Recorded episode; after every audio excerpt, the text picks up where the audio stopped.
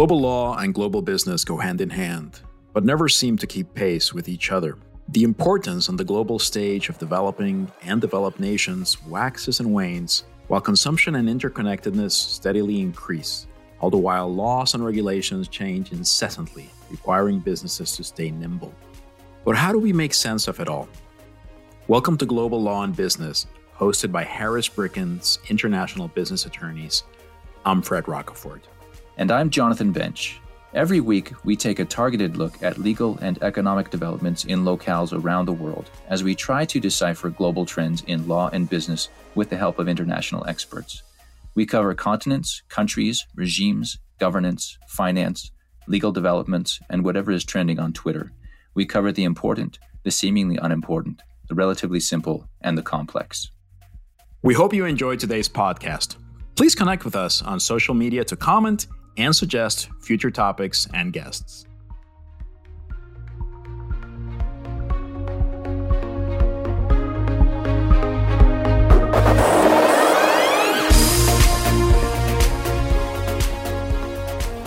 Welcome, everyone. Today we are talking to Azhelle Wade, better known as the Toy Coach. Azhelle, welcome to Harris Brickens Global Law and Business. Thank you so much for having me here today, guys. So, Azhelle, to get things started, please tell us about yourself and your career track. Uh, you call yourself the toy coach. I love that. I'd love to hear about your passion for toys and, and how you got into this space. It's fascinating. Sure, sure. So, uh, a long time ago when I was a kid, I knew I always wanted to work with children at first. So, I thought I was going to go into education.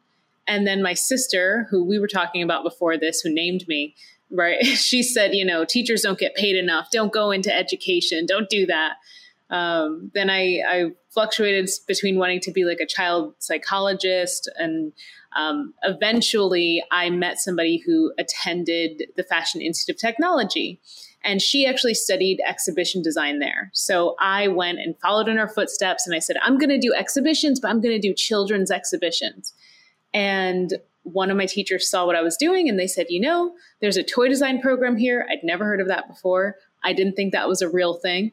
Uh, but I, I talked to the department head, I applied and I got in, and it's a small industry, the toy industry, but it is exciting and so much fun. And I mean, ever since I got into it, it just felt like home. Hey, can you tell us a little more about what you do on a on a daily basis as the toy coach? Are you consulting with companies? Are you do you have um, products or brands of your own that you're running? I'm very curious about the ins and outs of that. Sure. So I just started the Toy Coach under a year ago. I'm almost coming up on my one year anniversary. Before that, I, I had a 10 year career in the toy industry where I did design and development for just various brands. I worked for Toys R Us and Party City, a company called Creative Kids, Madame Alexander. I designed dolls and play sets and, and, and even did product development for arts and crafts lines. I managed multi million dollar lines. Like I did a lot of different things in the industry. So a year ago, when I started the Toy Coach, I decided to go back to my original dream of being an educator and now being an educator of the toy industry.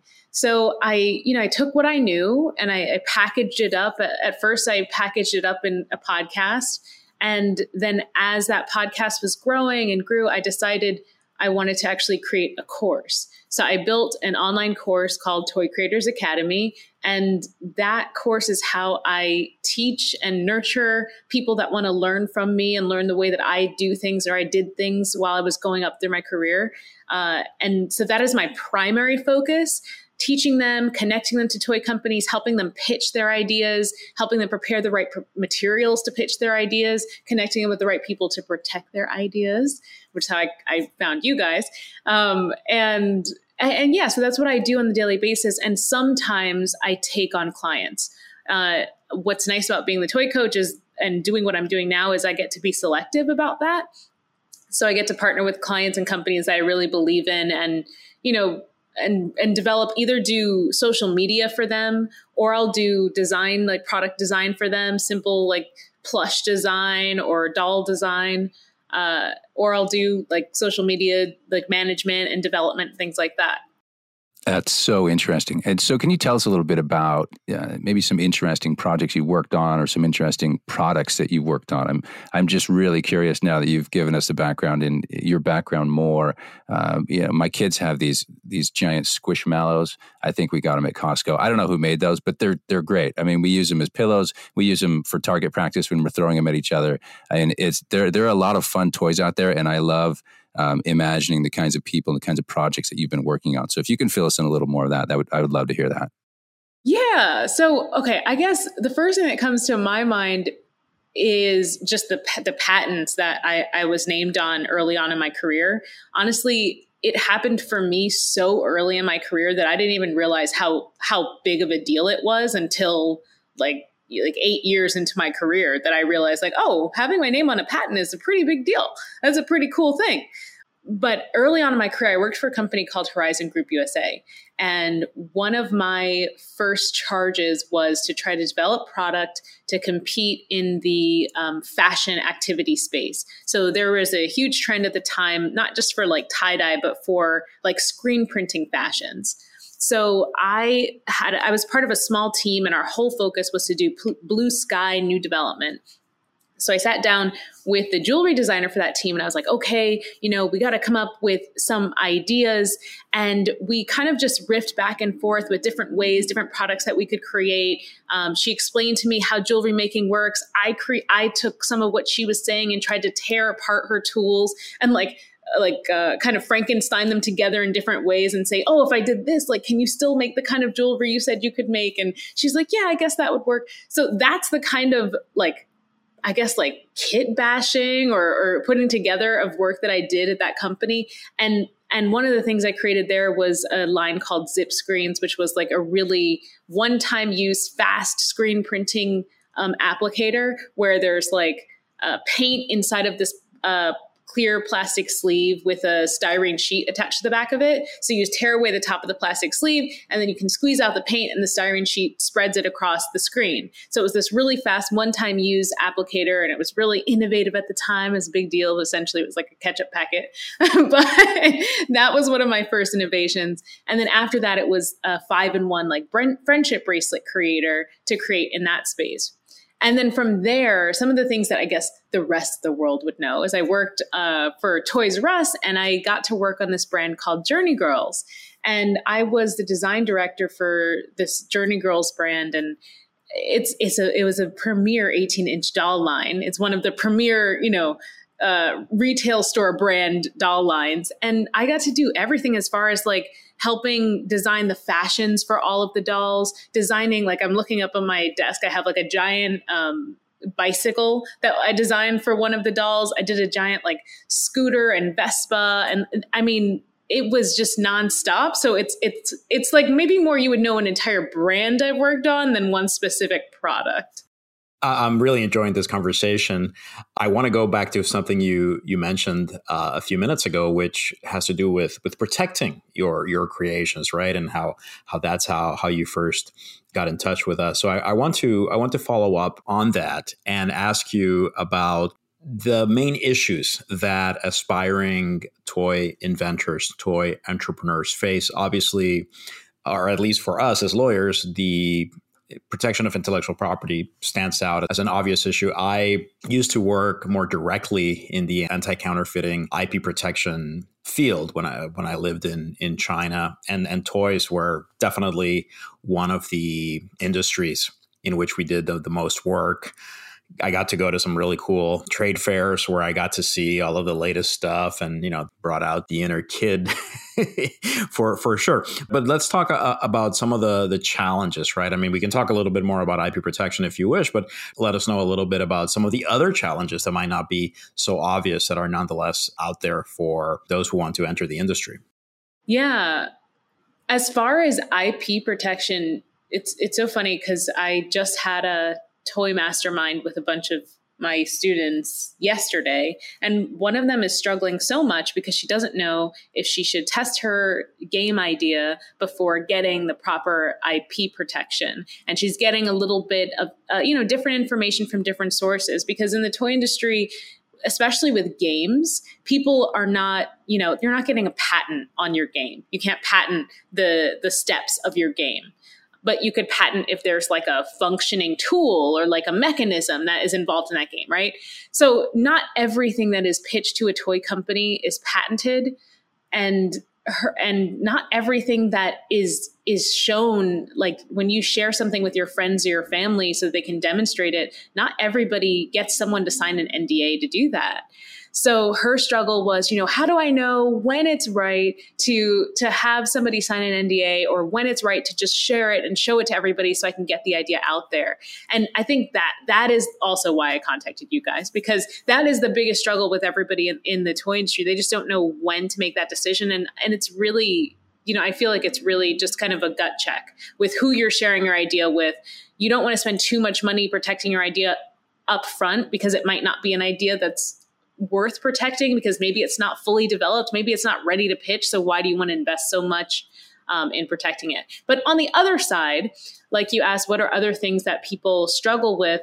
And it's really just that they don't vet or research their ideas enough before they start spending all of this money developing them and protecting them.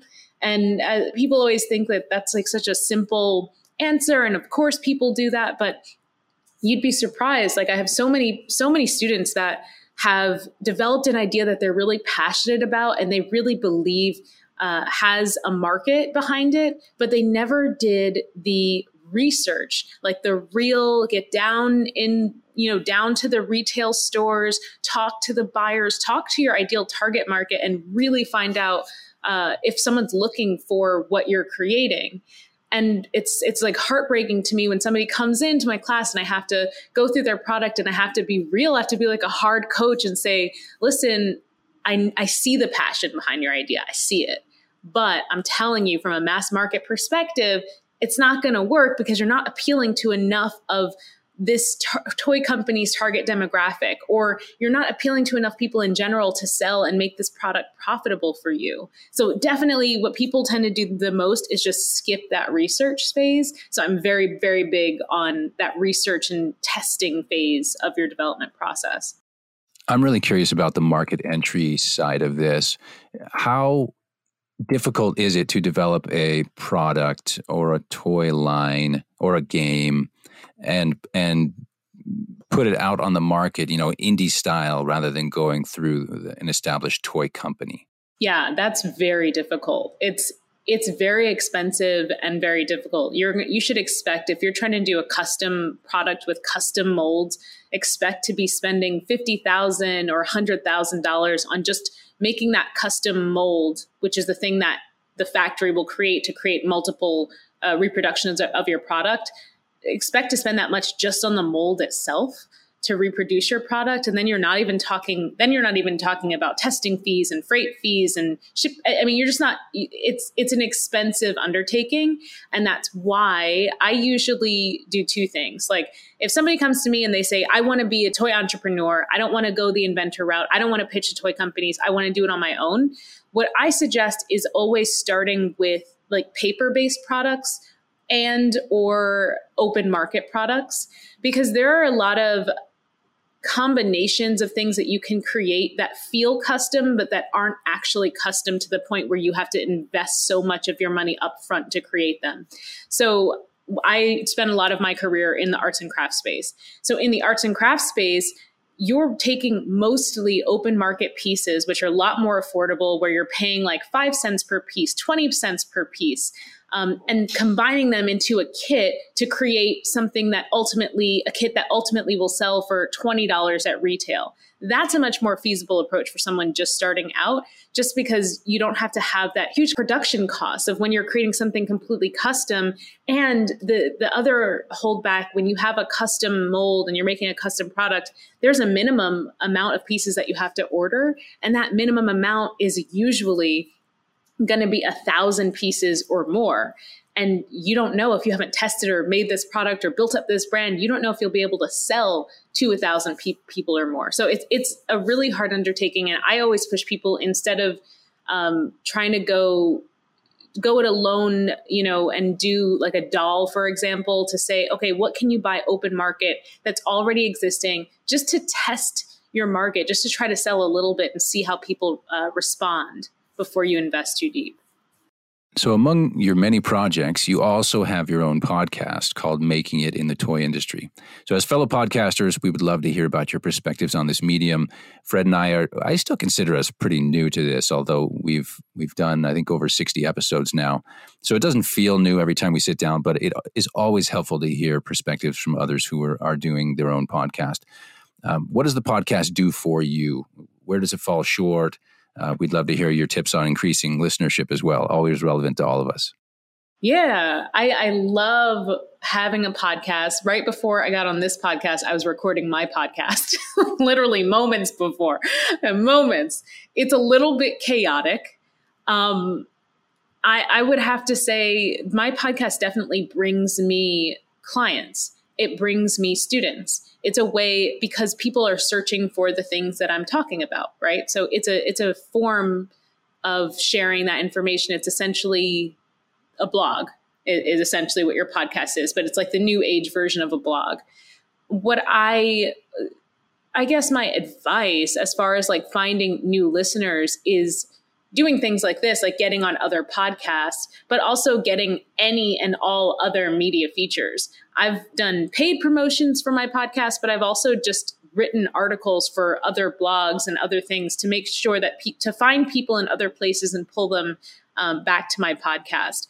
But honestly, for me, in my personal experience, which might be different um, from everybody else's, it was just the fact that I was so open with my advice and tips and specific way of thinking and that I openly provided it all of my podcast without charging for any of it that I think is how I built my audience so quickly because people uh, from other toy industry organizations saw my podcast as a resource and thereby would share it right? So for anybody just starting like creating a podcast of their own you really have to be kind of selfless with the information that you're giving and and not worry too much in the beginning of how I'm going to mon- how am I going to monetize this? Like really just you have to be doing it for the right reasons from the get-go and then I, I believe the money will come after. Thank you. Thank you for that. Definitely. I mean, I'll, I'll be very candid. Jonathan and I are just um, exchanging uh, some comments here backstage because it, it is very relevant and, and very useful information. So, you know, we're, we're taking that advice to heart. Before we go any further, I, I, just want to highlight two other things that, that you mentioned that I think are important and, and feel free to go a little bit deeper into, into that if you, if you want. But one thing you mentioned testing, I, I think this is something that perhaps is not that evident to the average consumer. How much testing is, is really required before you can put a toy out in the market, right? And and this is the sort of less sexy aspects of the business, right? Every every business has them. For example, in our own industry, right? I mean, you can be a, an aspiring lawyer. You want to go to court and, then represent people who who perhaps have difficulties accessing le- legal representation, but you're still going to have to deal with all of that nitty gritty of getting insurance, you know, malpractice insurance, and making sure that your bar registration is, is up to date, et cetera. And and I guess for the toy industry, uh, testing is one of those aspects where I imagine that for most people, it's not the most enjoyable part of the process, but it is an essential one. And if you're working across markets uh, internationally, then you, you, you potentially have to to duplicate efforts, right? Because other countries might have slightly different requirements. Another point that I wanted to highlight was molds for folks who read our China law blog, where we talk about all sorts of different issues related to doing business in China, molds keep coming up. And again, I can I can sense how some readers feel, come on, I mean, really, I mean, molds once again, you know, because we we, we really want to hear about some of these new laws that that China's putting out. But this is really important, right? When you're crafting uh, manufacturing agreements right? When you're when you're entering into negotiations with a potential supplier molds are really at the heart of what you're doing. And if you don't pay attention to them if you don't pay attention to to the specific mold related issues that you might face then it would be very easy to end up in a situation where you have a problem. In my own experience for example one of the issues that I encountered when going to factories on behalf of clients uh, to make sure that their IP was being protected involved issues with molds. Sometimes you'd have piles of relatively recent molds, maybe not the current season, but you'd have molds from the previous season and two seasons before that lying around. And in some cases, the factories would say, look, you don't understand how difficult it is for us to get rid of a mold. It's not that easy to recycle it in this particular country where, where we are. It's not that easy to deface them and we can't repurpose them. So it's important to, to think ahead and to come up with solutions and to perhaps build these realities into the business plan, not only because of these issues, but also, as you pointed out, the, the costs associated with them. So feel free if you have anything else to add to um, to share that with us. But I'd like to just incorporate this into the, the, next question that, that that we had for you, which has to do with China. Obviously, we have a China law blog that tells you a lot about our, our focus as a as a law firm. But the truth is, it in almost every podcast we end up going back to the general issue of, of China. So I know you have uh, some experience with with with China. Uh, I think it would be impossible, really, to be in your space and not not have it, given everything that's going on. So we'd love to hear about your general impressions of the country, experiences that you've had, both good and bad, uh, perhaps tips that that you might have for others who might be about to to have those those interactions maybe something you've learned uh, along the way having to do with china? Mm, that's a that's a big question. Interesting. I it's so different. It depends on the so my career was very corporate in the in the beginning half. So my experiences in china might be different from somebody who's starting as an entrepreneur because you go able to spend less money than if you're traveling with a big company right? So when I first traveled, um, I spent most of my time in Hong Kong. And in Hong Kong, I think it's like Mody Road. There are a lot of toy companies in the buildings, like right across the street from what is the Shangri La Hotel. So I spent my very first toy trips a lot of just time crossing the street essentially to go into showrooms, meet with toy companies. They would bring samples from the factories to me at this Hong Kong location so I could review the samples, make comments, and, and send it back. Um, from that experience, I would say I learned a great deal just to rely on um, the partners I was working with at the time it depends on who you end up working with, of course. You should vet them. You should know if they actually have done this kind of work before. But I, I, I, realized back then that I was trying to take on a lot more responsibility than I needed to because I had a really informed team of, of like product managers and factory managers in China that knew, that understood what I was trying to do and could offer valuable feedback and make changes. And all I had to do was tell them what I wanted to achieve and they could figure out the hows it was going to happen. Uh, the the most important thing when you're when you're doing that when you're trying to when you're trying to go to like your factory in China and say this is what I want to achieve. Show me how to do that you have to give them parameters. Because if you say um, I want to make this like I don't know if you say like I want to make this 50% smaller but you don't give them the parameters that you have to maintain the same material um, they might change the material because when you make a, an item smaller, uh, there you maybe you want a less dense material or something. I don't know.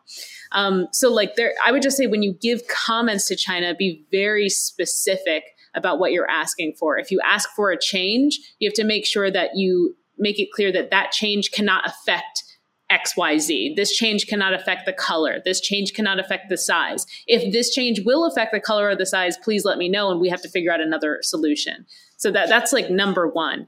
Um, then when I started traveling a little bit later in my career and I worked for smaller companies, the the travel got a lot more uh, it was just a lot more extensive. And I ended up going into mainland China a lot more. And I, I mean, I would just say for a toy entrepreneur who might be doing that for the first time, like just be ready to be surprised and maybe to feel a little bit uncomfortable about the work that you're doing. Because I have to say, in my experience, when I saw like what the you know what the conditions are at the factories and in the towns and the neighborhoods, you can't help just be being human and feeling like what am I doing?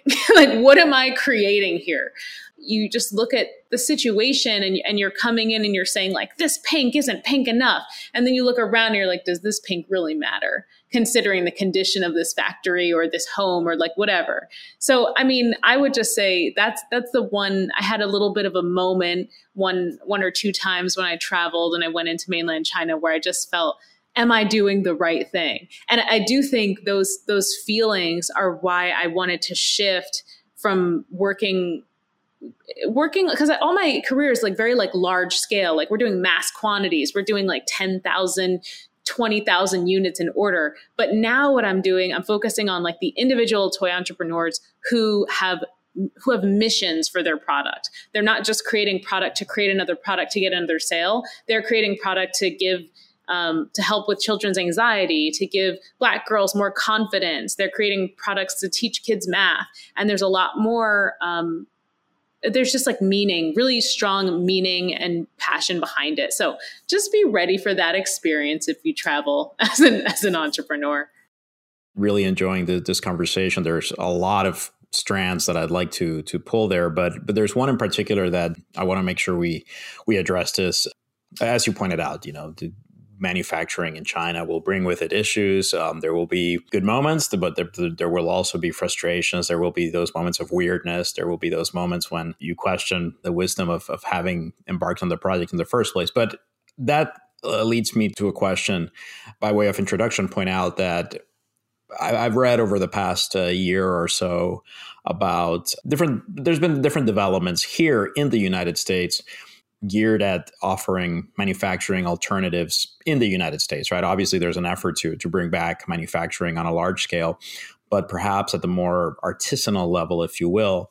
I've read, for example, I'd have to dig this article up, but I remember reading, I believe, about the surfboard industry and how they were, you know, about someone who had a workshop in California where, where people who, who wanted to work and, and, you know, not necessarily make you know millions of, of, of, surfboards a year but if they were sort of small scale they had access to to to these facilities. And it seems to me and this this could just be a reflection of my ignorance but it, it seems to me that that the toy sector might be particularly uh, well suited for for some of that in the sense that perhaps because of the scale involved the size of the products the need to really take into account quality standards, things of that sort, you know, where you really want to be on top of things. So let me ask you, do you know of any such opportunities for, for entrepreneurs in the toy industry to make product in the United States or, or more generally do have you seen any movement in that direction toward more toy manufacturing in the US and more opportunities for um, entrepreneurs to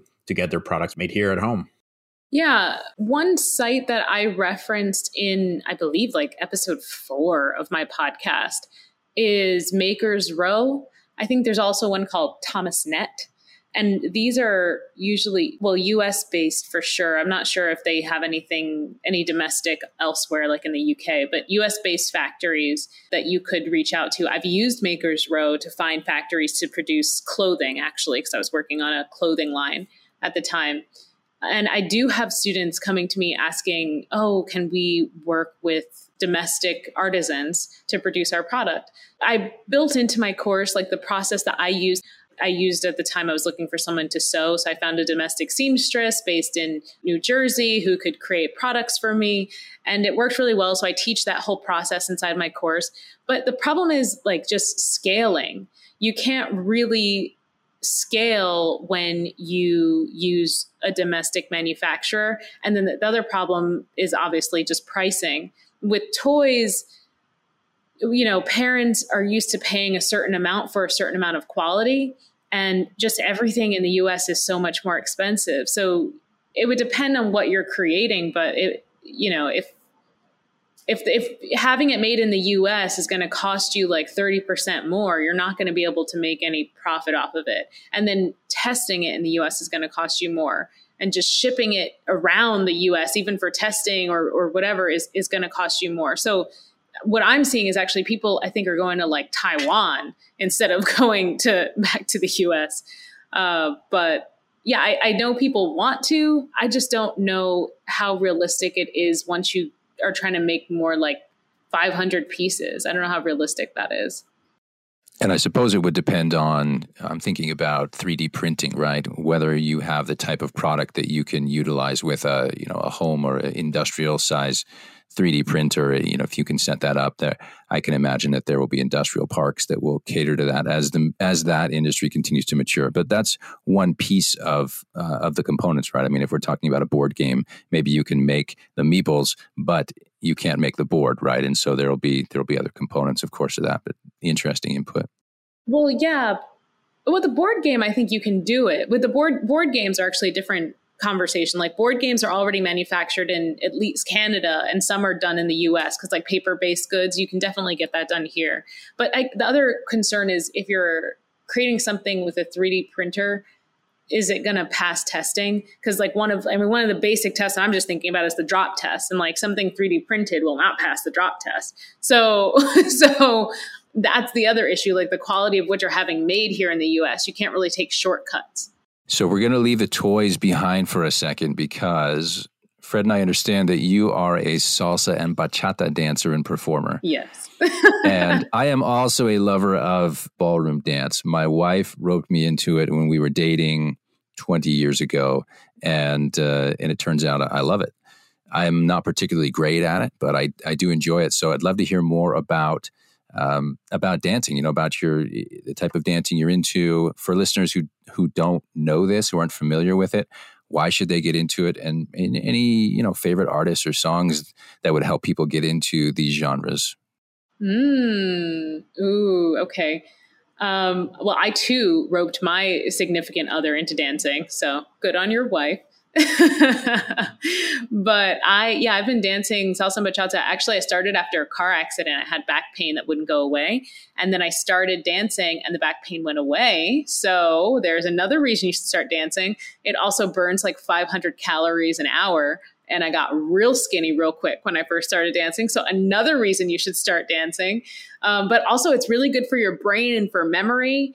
Uh, I love, so I started with salsa and I took classes and just kind of learned with friends. And then we would go out every Wednesday and dance. And then I learned bachata. And then I joined a bachata dance team and I traveled all over the US and honestly, even the world. We went to like DR to perform. And I would also bring, I have a costume company on the side of all my other things. And I would bring my costume company clothes and sell them at these dance events. And then I would dance at these dance events. And it, I mean, it's a great way to just let off steam, to meet people, to feel good about yourself, to feel good about your body and in control of your body. And for me, I had back pain like from a car accident that just vanished once I started dancing and will come back if I stop dancing for too long. So uh, it's just, I mean, what I what the doctors have said is I'm probably just building up the muscles around where the injury is. So that's what's happening. But I mean, it's fantastic. I think if you feel like you can't do it, you could start with like bachata. It's very simple.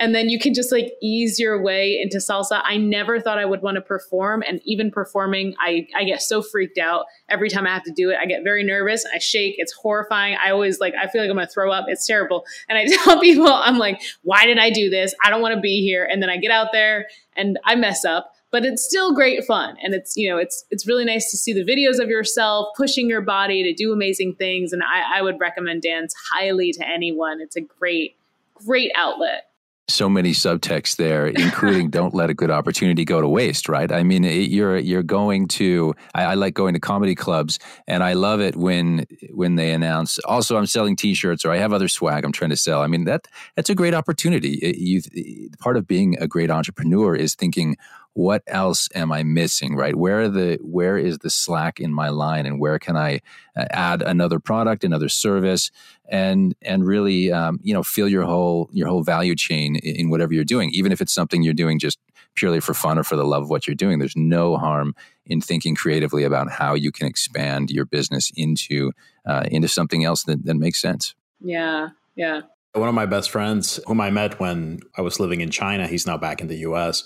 But for a while, he was a Latin dance uh, instructor. And one of the cool things about about seeing him build up that business and and and, and sort of maintain it for many years was the transformative effect entering that entire world had on on many of his students. And and keep in mind this is in in, in south china you know not not uh, not miami or place in europe right? This this is a place where for for a lot of his students it was a big deal you know to be well just exposing themselves to, to the culture and the music of other parts of the world to engaging in that particular kind of of dancing right? With a little bit more physical contact than uh than than they're accustomed to. And it was it was really really cool to see how there was that that effect that that went beyond you know the the fitness component of it and the the social component although that was an important part of it but also just in terms of, of their self-esteem you know just a way that his students began to feel more comfortable being with people from different countries and and participating in these social gatherings that were a little bit different to to what they were used to. So so it can be a real gateway to to all sorts of, of growth beyond the actual technical expertise always get to to hear about that world. I have to say, um, I love traveling internationally and then dancing salsa with someone I can't really talk to. It's like it's this cool unspoken language where we can have a connection and we can communicate without communicating. It's amazing. It's so cool. I'm sure there's more of this now than than back in the day. I'm sure by now the resources are are much greater. But I remember this would have been at least a decade ago. I had a friend up in Beijing who was the Beijing correspondent for some worldwide website that essentially served as a database you know for people who you know you're you have a business trip lined up you're going to wherever uh, bangkok or you know johannesburg whatever like where can i go where are the the places that have you know Latin dancing on which dates? And uh, and I was really surprised at how many uh, you know the amount of information there and the fact that you know even some random place where you would not expect again not Miami not not Paris you know you'd, you'd you'd look up a place like Hong Kong for example and there would be something pretty much every night mm-hmm. um, so so that was a real eye opener. I imagine that by now there must be entire uh, apps devoted to finding this. But yeah, just what you what you describe, right? I mean, and this is something that you know m- my friend would always point out. If you go somewhere, you you, you find yourself alone in a in a strange city.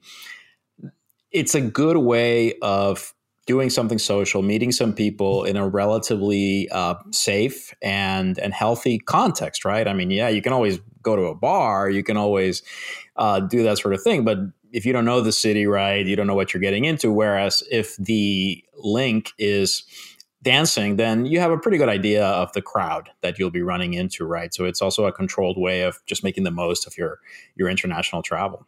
Azhelle, it's been great having you on the podcast. We absolutely have loved it, uh, learning more about the toy industry, uh, about dancing. Uh, it's been a lot of fun. And we always love to end our podcast with recommendations for our listeners, just something to expand their horizons a bit and, and Fred's and mine as well. So we'd like to know if you have any recommendations for us, something you've read, something you've watched, something you listened to lately that you think is interesting, educational, or, or whatever. Mm-hmm. I I am a huge fan and supporter of uh, Amy Porterfield's Online Marketing Made Easy podcast. I've learned everything I know about online marketing from this podcast. Um, and yeah, it's, it's an incredible tool. It helped me start my business. So I would recommend it tenfold. Fred, what do you have for us today? My own recommendation today is the movie Dunkirk. And the reason why I'm recommending that is just this morning I started listening to a new podcast recommended by Dan Carlin, who's one of the greatest podcasters out there in my in my opinion. You know he, he recommended this particular podcast on twitter and i began to listen to it this morning and i so far great but i don't want to go ahead and make that recommendation on, until i've actually listened to it. But the topic of this particular podcast you know sort of got me thinking about different movies and and including dunkirk as I finished uh, exercising, I sort of switched from the from the podcast to the soundtrack. You know, suddenly I felt like like listening to that. But um, I thought about the movie a little bit. It's just it's just really well done, and um, might as well go ahead and, and, and make that my my recommendation if you haven't seen the movie. It definitely loses a lot when you watch it at home as opposed to watching it in the in the big screen, but you know, the more I think about it, the more I the more I realize, well, it's just just really well done. Really, really hits the the right notes. So yeah, Dunkirk.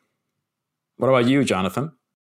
I'm recommending something apropos our discussion about manufacturing. This is an article from a few months ago in the Utah Business Magazine called Manufacturing Costs Are Rising. And behind this uh, innocuous title is great information for companies that are dealing with overseas manufacturers. This was written by a friend of mine. His name's Jared Van Orden, and he is a foreign exchange expert, works for a, a company in Salt Lake. And he writes this article uh, talking about these currency fluctuations and how currency fluctuations really matter, especially when you have regular streams of payments that are going abroad.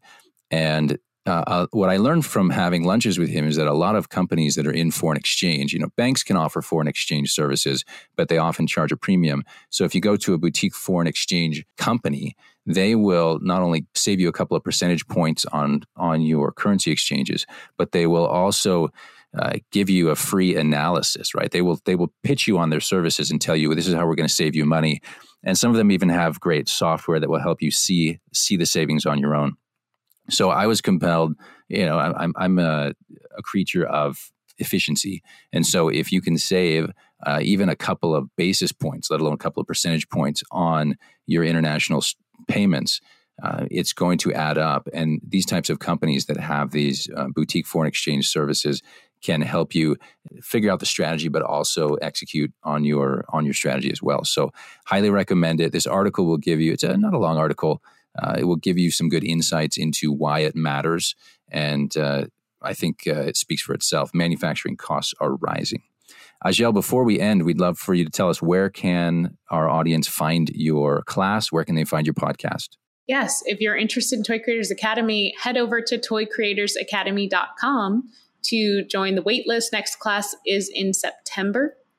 Uh, but if you want to just learn more about me, uh, head over to Instagram and look for at the toy coach. That's where I hang out the most. And you'll get linked to my website, which is thetoycoach.com. I'm the toy coach everywhere. And the podcast, is there a link to that at the website or? Yeah, of course, there's a link to that at the website or just thetoycoachpodcast.com. I bought all the domains. So there you go. There you go. That's smart. That's smart. well, thank you again. We've loved having you and hope we can check in again later and, and hear more about what's going on in the industry. Yeah, sure thing. Take care, guys. Talk soon.